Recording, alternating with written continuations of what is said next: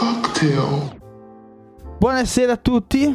Bentornati, Bentornati. dopo non so quanti mesi che c'eravamo. Dopo un'estate calda e torrida. Madonna santa che caldo. C'era Draghi, oggi c'è la Meloni. Vedi? C'era il Milan campione d'Italia, oggi il Napoli che sfonda il culo a mezza Europa. Esatto, e poi cos'altro? Ma- Cos'altro è cambiato? Ma niente, a parte... Qualche attentato? No, non, non me... Ah beh, l'Iran, Ah beh, l'Iran che si è ribellato, è un po' la notizia. Putin che vabbè, continua La guerra fare- in Ucraina c'era già anche prima. C'era già anche Che- prima, infatti. che Non abbiamo fatto nemmeno una puntata forse. Interrompe... Sì, sì, una sì, dai, una sì. Una, Una sì. una. Poi Ok. vabbè, ne abbiamo parlato talmente tanto che non ci sembrava giusto ne frega cazzo. eh. alimentare le polemiche visto che già siamo nel calderone. Peace for Ukraine. Forse non c'era l'inflazione, ecco, che c'è adesso, il caro energia, bollette Vero? a Vero? manetta. Ho iniziato ad agosto a rompere il cazzo sta Sì, situazione. sì, sì. La E adesso verità. è arrivato un leggero frescolino a Milano, Ma meno-.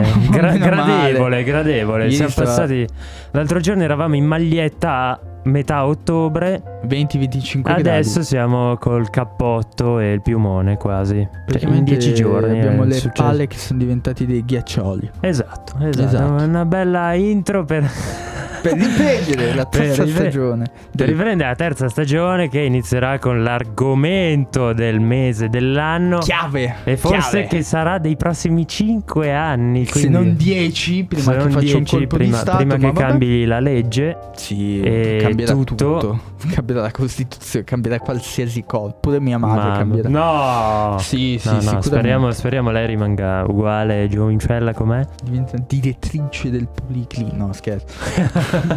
da, infermi- da piccola infermiera qual era direttrice del E chissà come mai. Ministro della sanità. E chissà come mai. e, chissà- nessuno, e nessuno lo sa. Nessuno si spiegherà il perché. E allora Beh, abbiamo voluto. l'argomento di questa puntata, partiamo proprio a bomba, è Eh, governo Meloni. governo Meloni. Governo Meloni. Megoglioni, No, mi, verrei da... mi verrebbe da dire. Come direbbe Cecchini, porco... Eh, dicevo.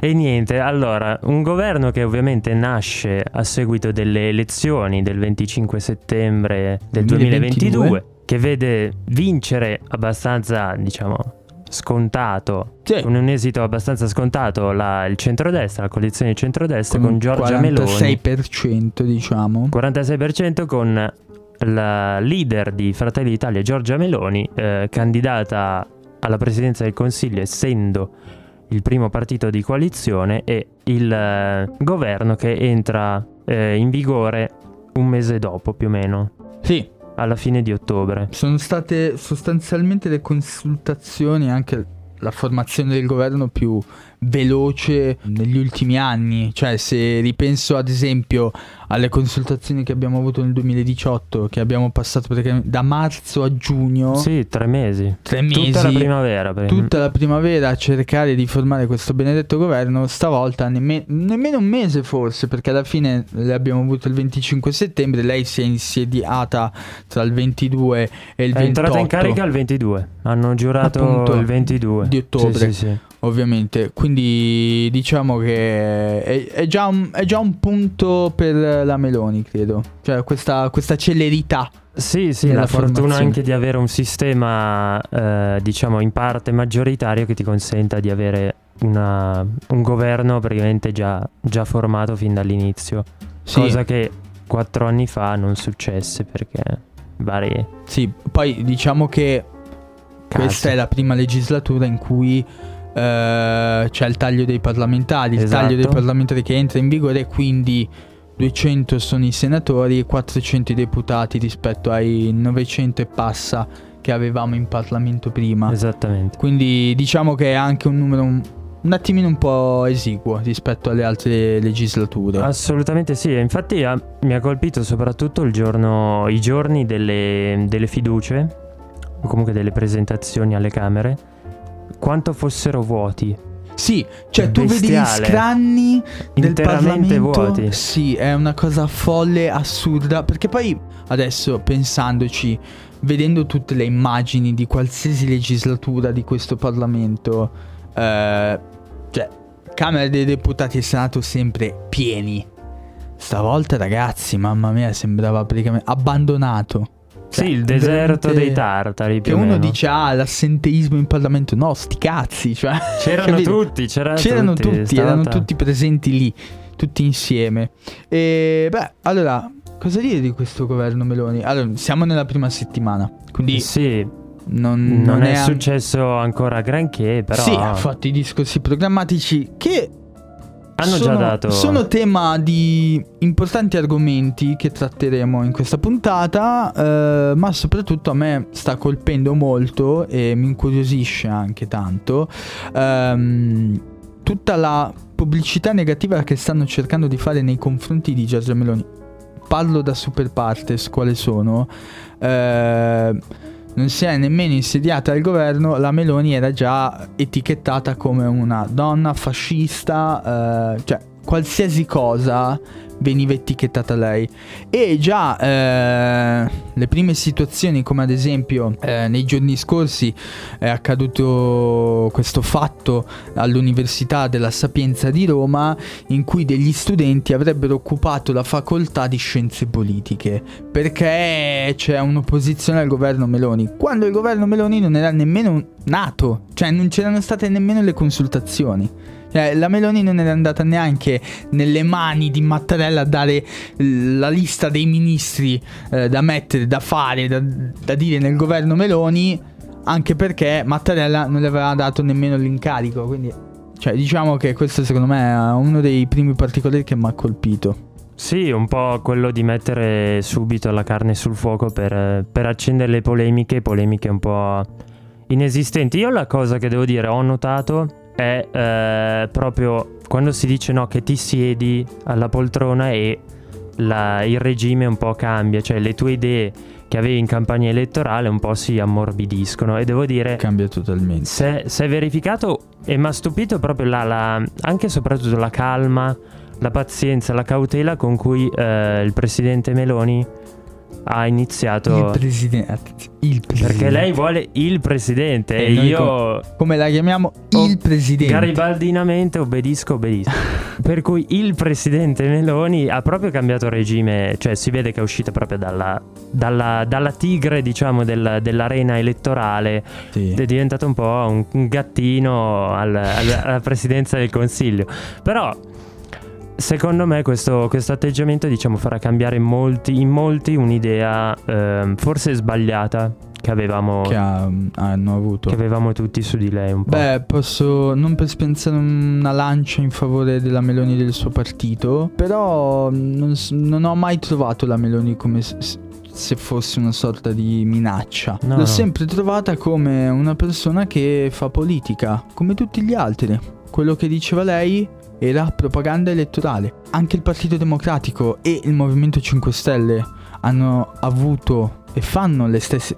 oddio, il PD no, però il 5 Stelle come esempio secondo me si avvicinano molto a livello di propaganda elettorale. Penso ad esempio al, um, adesso al caso del rave party.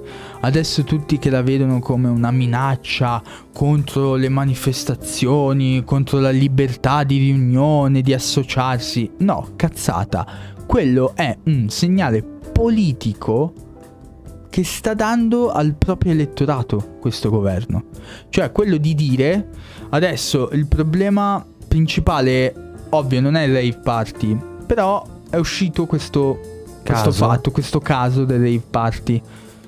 Che facciamo? Interveniamo subito. È la stessa identica cosa che ha fatto Salvini nel 2018 con i migranti. Ha, calvaca- ha cavalcato l'onda dell'argomento principale di questo elettorato. Cioè, di- degli argomenti che ha trattato in campagna elettorale. Quindi io sinceramente non mi stupisco di nulla. E non mi stupisco del fatto che eh, la Meloni abbia iniziato proprio da questa cosa. Ad esempio, eh, l'altro giorno eh, ha fatto una... eh, in sala stampa, una, sì, una dichiarazione davanti alla stampa ufficiale del Consiglio dei Ministri in cui parlava del carcere ostativo come primo provvedimento contro eh, i mafiosi, il carcere, queste cose qua, no? Sì. Cioè, è evidente che questo sia una sorta di segnale che sta dando al suo elettorato e soprattutto all'Italia per dire ok, probabilmente questa è una persona che fa. Che, sì, che ha le idee chiare. Che ha le cioè, idee sa, chiare. Sa dove andare. Perché Dai. ovviamente, ripeto e chiudo, il problema di questo paese non è il carcere ostativo attualmente. No, certo. E non è nemmeno Ne i abbiamo rave party. Di ben più gravi. Appunto, abbiamo il caro bollette. Abbiamo una situazione energetica che è devastata. L'inflazione, il caro L'inflazione, eh, voglio dire, il calo dei prezzi che è alle stelle. Come dire, ci sono tutte delle situazioni che stanno facendo dimostrare che la Meloni probabilmente fascista non è, non è una persona pericolosa per la democrazia, però ha le idee chiare e vuole fare. Questa è un po' la mia idea. Sì, esatto. E secondo me è quello che ha voluto premiare l'elettorato alle elezioni. Cioè, lei Sì. aveva queste idee e gli altri navigavano un po' nel- nella palude, per cui lei è rimasta coerente ehm, con le sue idee, giusto o sbagliate che siano.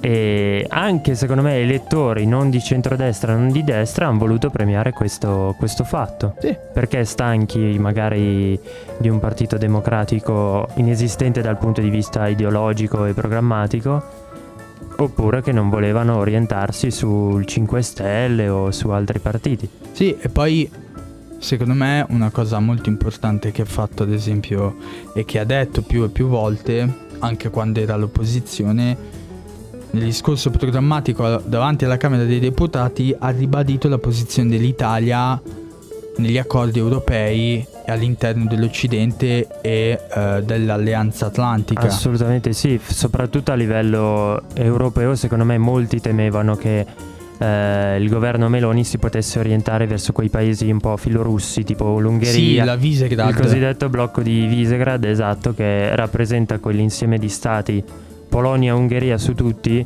se non sbaglio anche la Repubblica Ceca, Sì. che sono un po' più eh, legati a una teoria dell'Europa conservatrice, filonazionalista, per cui vorrebbe una maggiore indipendenza, autonomia su, su particolari argomenti, mentre adesso mi sembra sia molto più orientata verso un dialogo, anche se ehm, oggi che ha terminato, ieri scusate, ha terminato la, la visita a Bruxelles, insomma ha fatto capire che l'incontro è sì, stato, è sì stato confidenziale, cordiale, però diciamo le sue proposte non sono state pienamente accolte con, con favore, anche perché eh, insomma il presidente Meloni ha portato diverse proposte che possono che è che hanno fatto storcere il naso ad alcuni paesi, soprattutto l'idea del price cap sul gas che non andrebbe a premiare ad esempio paesi come la Germania che si oppone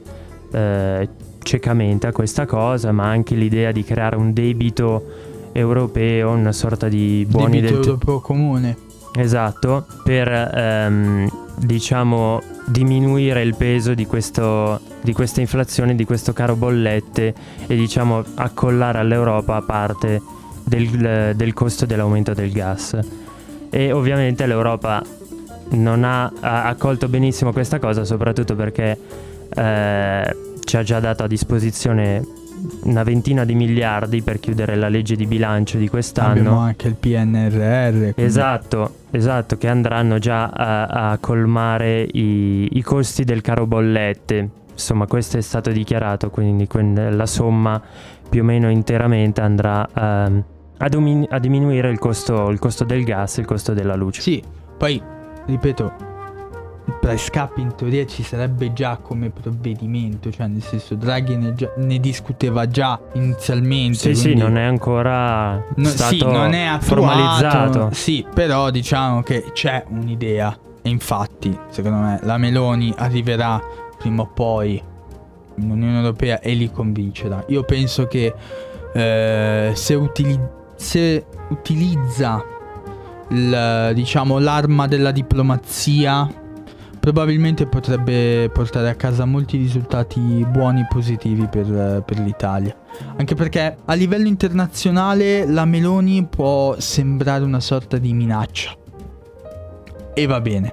Però io penso anche che comunque riesca a fare qualcosa di buono e positivo.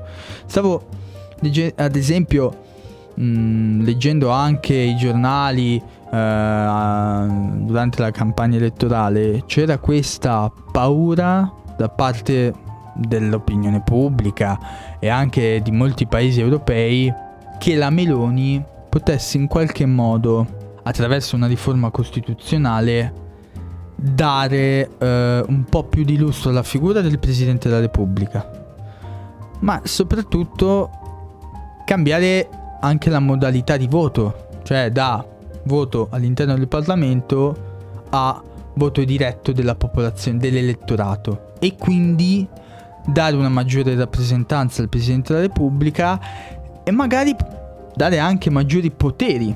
Quindi c'è questa idea, secondo me. Sì, sì, sì, che l'obiettivo sia il presidenzialismo, lei lo ha ampiamente dichiarato e lo aveva ampiamente dichiarato, come hai detto bene tu, in campagna elettorale. Secondo me alla fine forse non si arriverà al totale presidenzialismo in stile americano, se vogliamo. No, per niente. Ma si arriverà a una forma francese, secondo me, molto, molto ibrida con la base eh, diciamo di quella attuale parlamentare italiana che ma anche perché in realtà per cambiare la Costituzione non è proprio facile cioè lei vorrebbe proprio allora fare legge del Presidente della Repubblica non vuol dire solo cambiare il modo di elezione il metodo di elezione vuol dire anche cambiare proprio il, la forma della Repubblica cioè da parlamentare presidenziale sostanzialmente.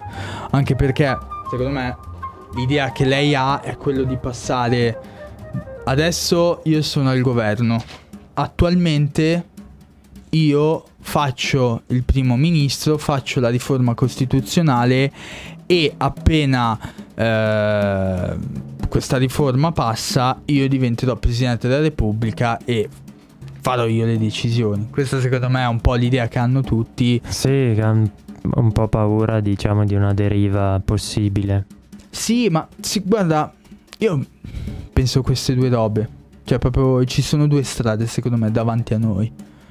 O e anche davanti alla Meloni. O la Meloni fa una sorta di.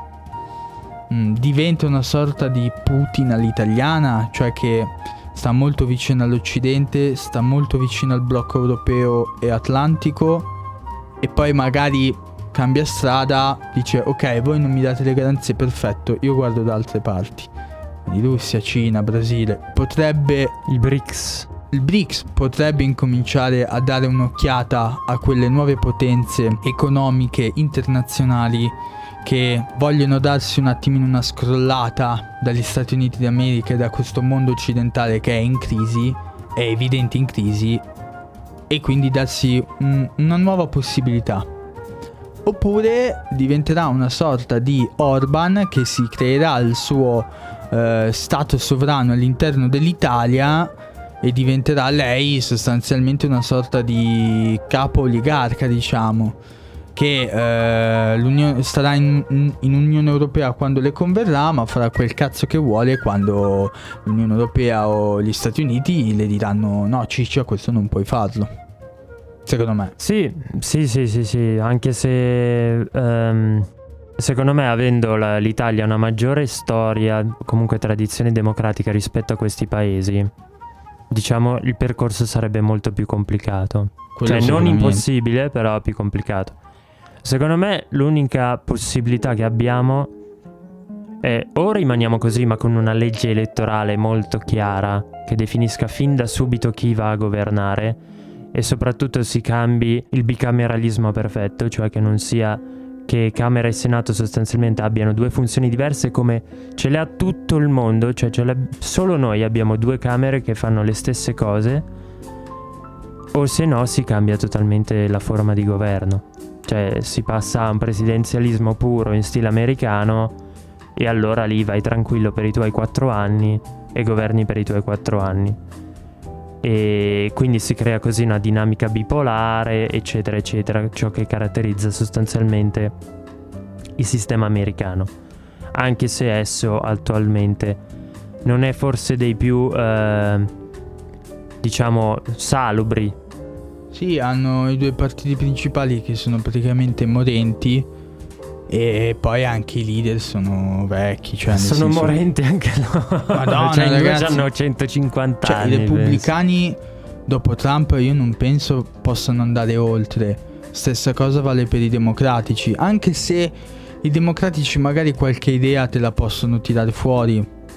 Kamala Harris, uh, Ocasio Cortez, Bernie Sanders. Eh, però, sono vedo, dei pers- però sono dei personaggi che durano quei 1, 2, 3 anni e poi se li dimenticano tutti. Cioè, non- io non credo siano veri leader. Ma come anche l'Italia, io non penso che questo governo di centrodestra farà male. Farà bene, però penso anche che, cioè, una volta che la Meloni finirà il suo ciclo, che secondo me dureranno 5-10 anni, forse anche Tu 15. dici che il governo, questo governo arriverà fino a fine legislatura? Guarda, secondo me sì, perché non c'è alternativa. Perché se vado a vedere dalle altre...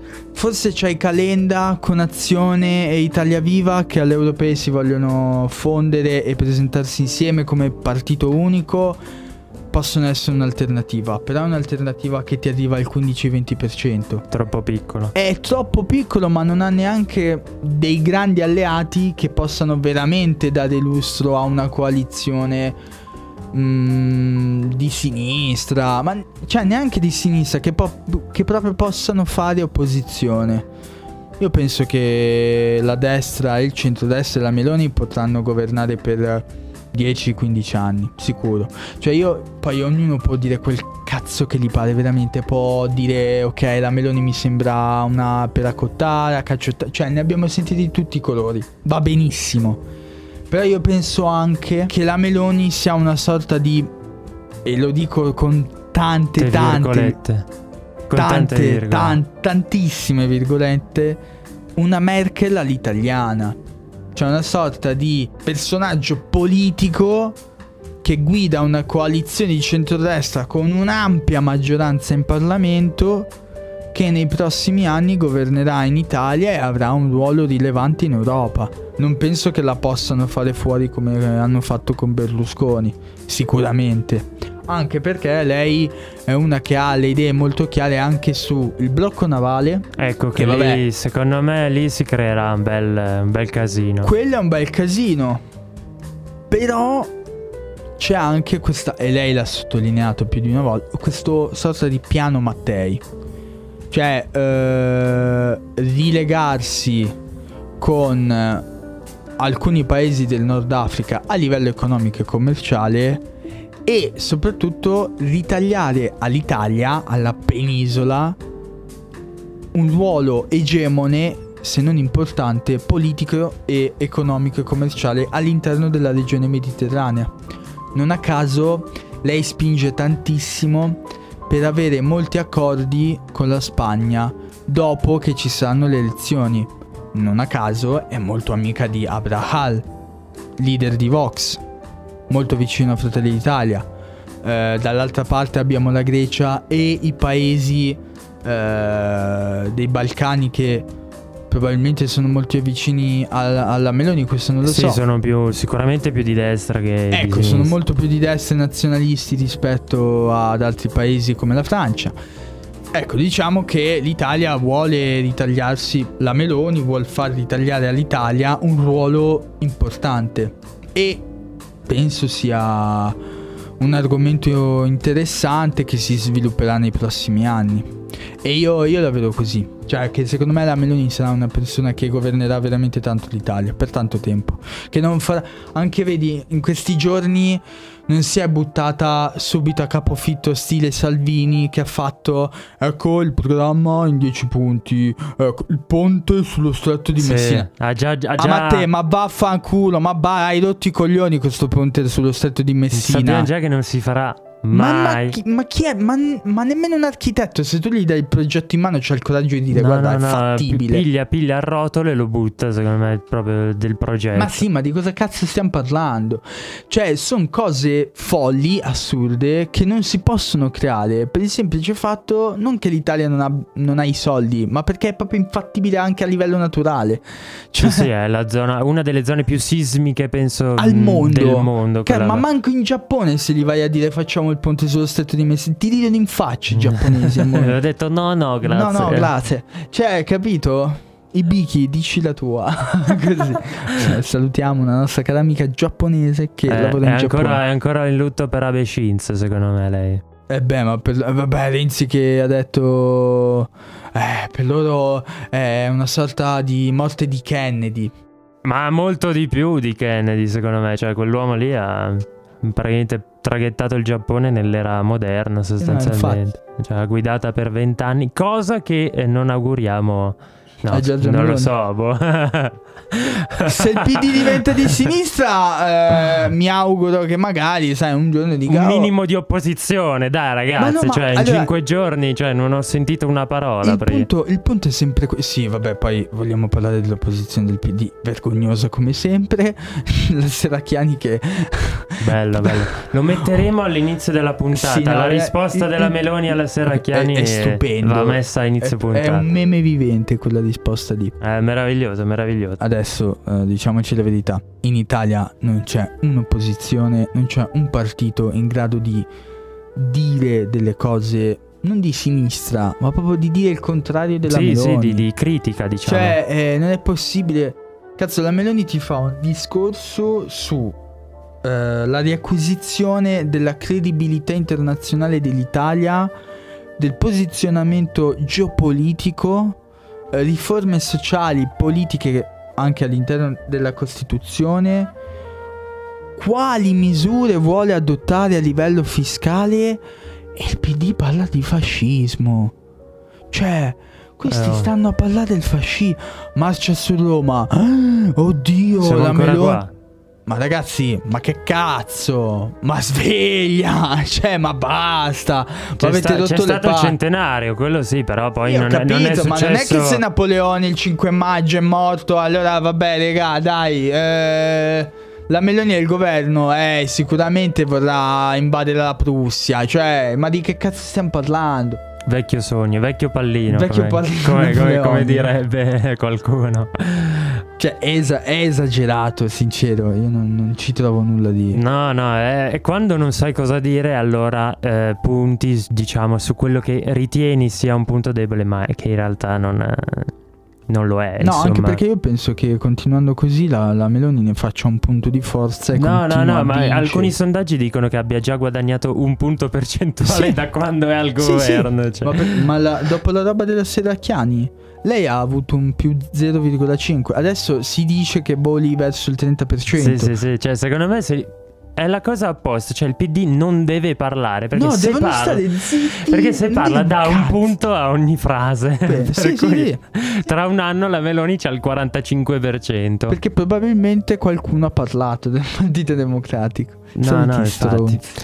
Invece dai, tornando un po' a- al discorso ehm, che fece alla, alla Camera e al Senato, io guarda- abbiamo guardato un po' quegli, quegli estratti di quel discorso, diciamo, programmatico che il presidente Meloni ha fatto e diciamo, a me la- una parola è rimasta impressa eh, in tutto il discorso che è sovranità. Ha parlato di sovranità alimentare, soprattutto è una cosa che mi ha abbastanza stupito, ma che aveva già riportato anche in campagna ele- elettorale, ma soprattutto anche di sovranità tecnologica. Sì. Perché ha ehm, sostanzialmente ha utilizzato questo termine nel eh, voler riappio- riappropriarsi da parte dello Stato o comunque di eh, acquisire da parte dello Stato il monopolio delle comunicazioni, da quel che ho capito, o comunque del controllo delle reti.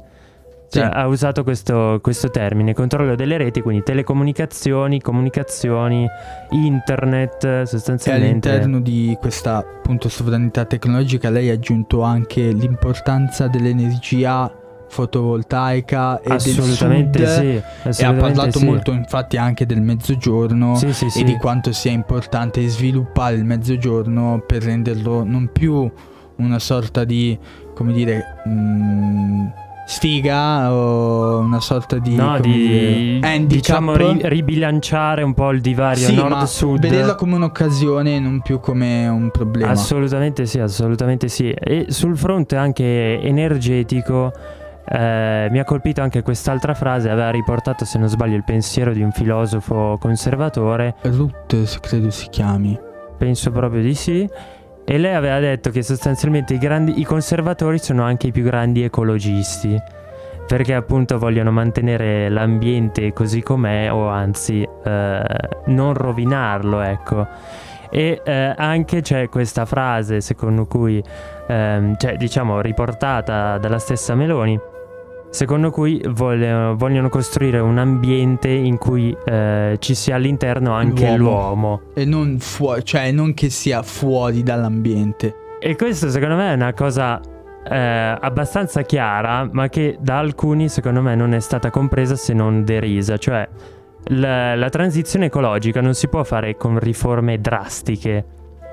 Bisogna no. fare in modo che ci sia un passo dopo passo, arrivare poi a eh, una sostenibilità ambientale all'interno in cui ci sia anche l'uomo, cioè non, può, non possiamo sì, eh, mantenere, mantenere l'ambiente sano, però farci fuori noi da soli.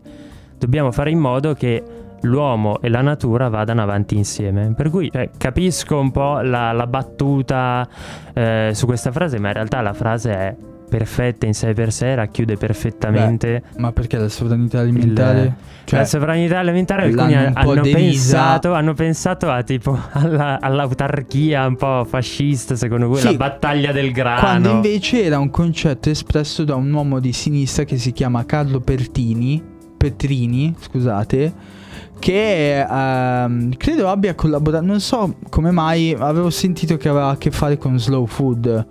Sì, che sì, era sì. una sorta appunto di tutela non tanto dell'ambiente italiano quanto del cibo italiano. Sì, cioè delle coltivazioni, delle coltivazioni delle, dell'olio, del, del, pesce, voglio dire. E in, inoltre, e terminiamo questa grandissima puntata Dicendo comunque le ultime cose, caro Simone, salutiamo Simone per la terza stagione.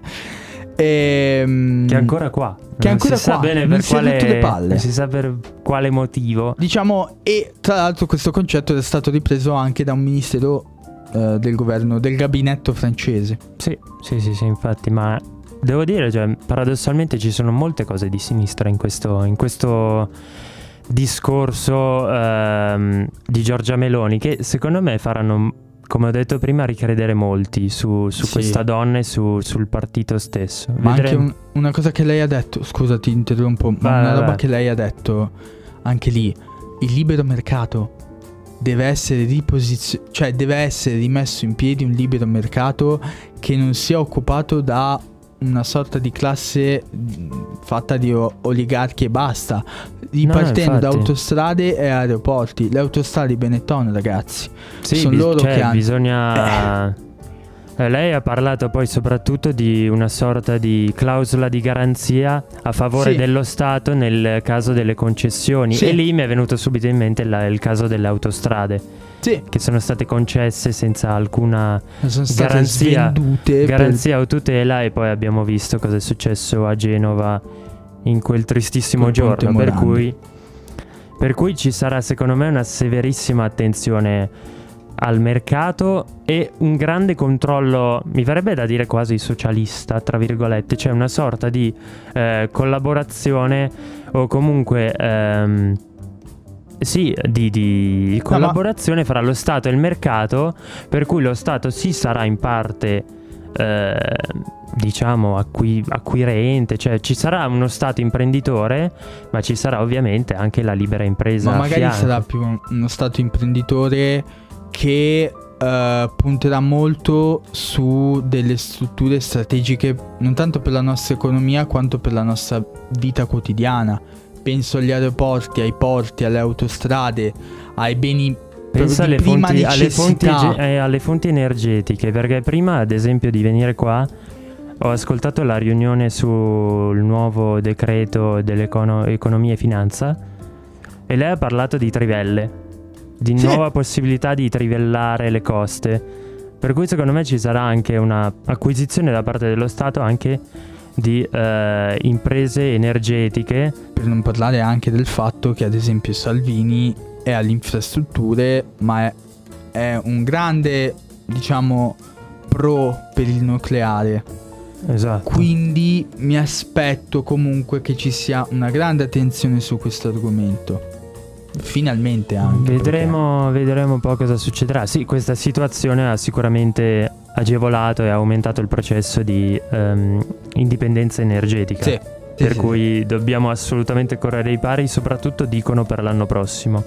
Perché per quest'anno saremo più o meno coperti. Noi a Milano avremo ad esempio l'accensione delle caldaie, in teoria da oggi se non sbaglio, il 4 15 novembre. novembre. Ah, 15 novembre. L'hanno spostato ancora. L'hanno spostato ancora, però l'anno prossimo dovr- potrebbe e dovrebbe essere ancora più duro, per cui E ci, poi noi ci dobbiamo muovere con l'Algeria. ci Cioè, dovremo preparare. Incominciare a costruire anche il gasdotto. Vabbè, ma lì mandiamo leni, fanno tutto loro. Ma che cazzo, c'è, c'hanno mezza, mezza Africa, c'hanno. Bello, bello. Vabbè, raga, eh, io direi che la puntata si Concludiamo conclude così. qui con qualche minuto di ritardo, ma Simone ci vabbè, perdonerà. Trenitalia Ma sì, no, infatti. deve ancora adattarsi al nuovo governo. E vi dovete. Eh, vi tocca. Vi tocca questa puntata da 37 minuti e 19, 20, 21. No, scherzo. Simone. arriviamo, arriviamo a 38.00 spaccati, no? Dai, Eh, ci. Forse qualcosa prima, dai. Ci sentiamo alla prossima puntata del Cocktail Podcast. Au revoir. Ciao.